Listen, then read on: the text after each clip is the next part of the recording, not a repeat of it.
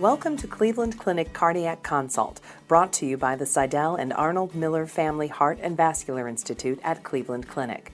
In each podcast, we aim to provide relevant and helpful information for healthcare professionals involved in cardiac, vascular, and thoracic specialties. Enjoy.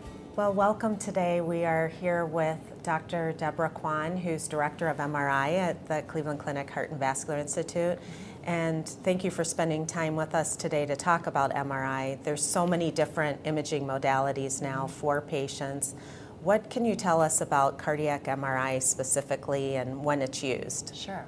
Well, thank you so much for uh, allowing me to have the opportunity to talk about my favorite modality. um, so, cardiac MRI it really allows um, for the most comprehensive assessment of the heart. Um, it allows for very precise assessment of left ventricular size and function. Um, it gives superior images um, that aren't really affected by patient body size, so it really allows us to see the heart really well. And it's considered the gold standard, really, for the assessment of um, heart function and size. So, this is really important for patients who have heart disease when there's um, a sign that there could be a problem with their heart and they want mm-hmm. to have further characterization of what's going on. Um, cardiac MRI also allows for tissue characterization, so it allows us to see if there's underlying fibrosis or scarring or inflammation, which may very, be very important to how we um, decide how to treat the patients. When should uh, physicians order contrast versus non contrast in MRI? Yes. That's a very good question. Mm-hmm. Um, and it can be uh, confusing. So, actually, um, many physicians think you need to have contrast in, in order to be able to quantify the left ventricular size and function. And actually, that's not true. So, if the clinical question is just what is the heart function, mm-hmm. um, we actually don't need to use contrast. And even if it's the question of um, the size of the aorta, um, we actually can do um, imaging now without the need for contrast in that population as well. Um, the time where it's absolutely needed to uh, use contrast is if we want to be able to uh, assess for myocardial fibrosis. So if we want to see if there's underlying scarring in the heart, we have to use um, contrast. For clinical purposes, there's actually recent advances demonstrating that we may be able to characterize the tissue without contrast, but that's kind of still in the research realm. Mm-hmm. Um, and then also if we want to see if there's um, pericardial inflammation, um, for pericarditis, we also need to use contrast in that setting.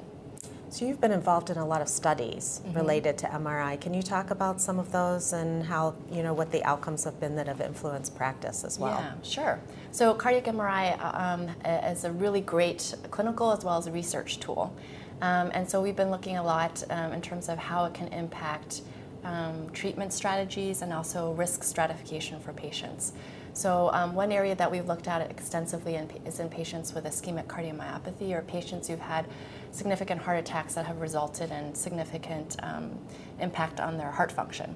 Um, and we've de- uh, demonstrated that doing viability assessment or seeing how much underlying tissue is still viable, um, if that can help predict which patients would derive the most benefit from revascularization and also for um, mitral valve intervention for people who have ischemic mitral regurgitation. Mm-hmm. Um, we've also been looking a lot, uh, Dr. Allan Klein is our pericardial um, center director, and he's generated a lot of um, excitement and patient interest um, in pericarditis, and cardiac MRI has been shown to be very useful in this population um, because it allows us to directly visualize the pericardium to see um, not only is, is there inflammation, but how much inflammation there is.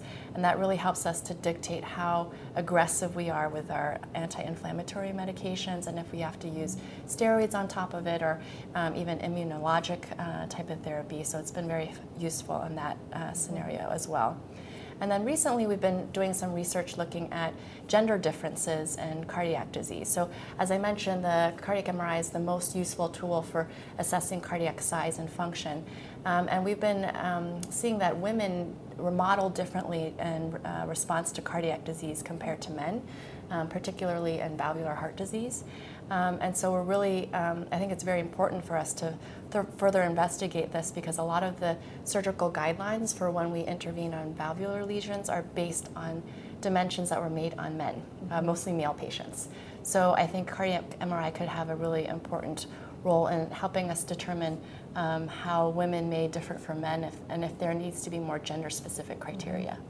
So, are there certain conditions? It sounds like where MRI definitely should be the one of the imaging modalities of choice. Then, mm-hmm. so what should providers know? Yeah, so providers should know that um, cardiac MRI is uh, relatively safe. Mm-hmm. Um, uh, for many of the cardiac devices, stents um, valves, um, including mechanical valves, it is very safe. Mm-hmm. Um, and even with um, patients with pacemakers and devices, um, even those that are not conditional, it's safe to, um, to conduct a, an, an, MRI. The question is, what is the image quality going to be? Mm-hmm. So, and that's also what physicians should know in terms of which patients should be referred, because patients who can't hold their breath are not going to have good image quality. Um, and patients who have very irregular heart rates also will have um, very difficult images. So um, those are the two main things that physicians should um, consider. And also, when you're ordering a cardiac MRI, there's um, multiple different protocols of MRI. It's not like a CT scan um, or an echo where it's a more standardized mm-hmm. assessment for every patient. Uh, cardiac MRI is uh, very tailored towards the clinical question. So it's very important for the um, ordering physician to uh, clearly document what it is that they are wanting the MRI to help um, mm-hmm. further investigate. Mm-hmm. All so um, it sounds like there's certain patients that MRI would not be a good mm-hmm. choice for. Yes.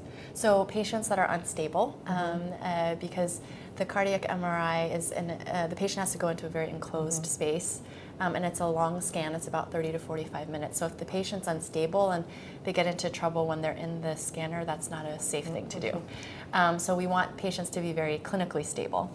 Um, but, uh, patients who are claustrophobic will also have problems um, because again, it's in an enclosed space.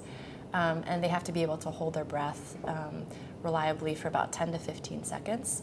Um, atrial fibrillation, we've actually been able to get um, decent images on, but if they have really irregular heart rates, that's going to um, uh, degrade the image quality quite a bit. Um, also, patients with, with significant pleural effusions will um, not have the best image quality. Okay, great. So, just to, to, summarize, what would you say would be the main um, areas that patients or that physicians should consider mm-hmm. when ordering an MRI, what conditions would yeah, they be? Yeah, sure. So definitely um, mm-hmm. anybody with a newly do- diagnosed cardiomyopathy. Mm-hmm. So if you have a decreased ejection fraction for an unknown reason, I think cardiac MRI is a fantastic modality mm-hmm. because it will help quantify the ejection fraction very precisely, um, see what the size of the ventricle is. Um, but then the tissue characterization can often help to identify the diagnosis, whether it's ischemic cardiomyopathy or myocarditis or sarcoidosis or amyloidosis. Um, I think it can be very useful in that scenario.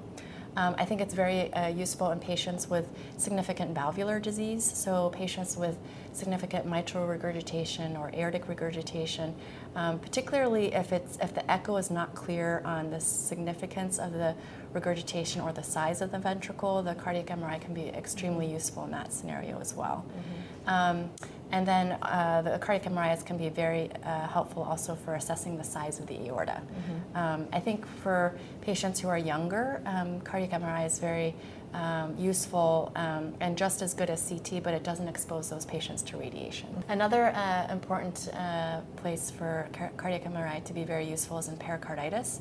As I mentioned before, um, cardiac MRI allows us to directly um, visualize the pericardium. So if there's a patient with chest pain that we don't think is from coronary artery disease and we're suspecting that there's pericarditis, uh, cardiac MRI can be incredibly useful. Mm-hmm. Right.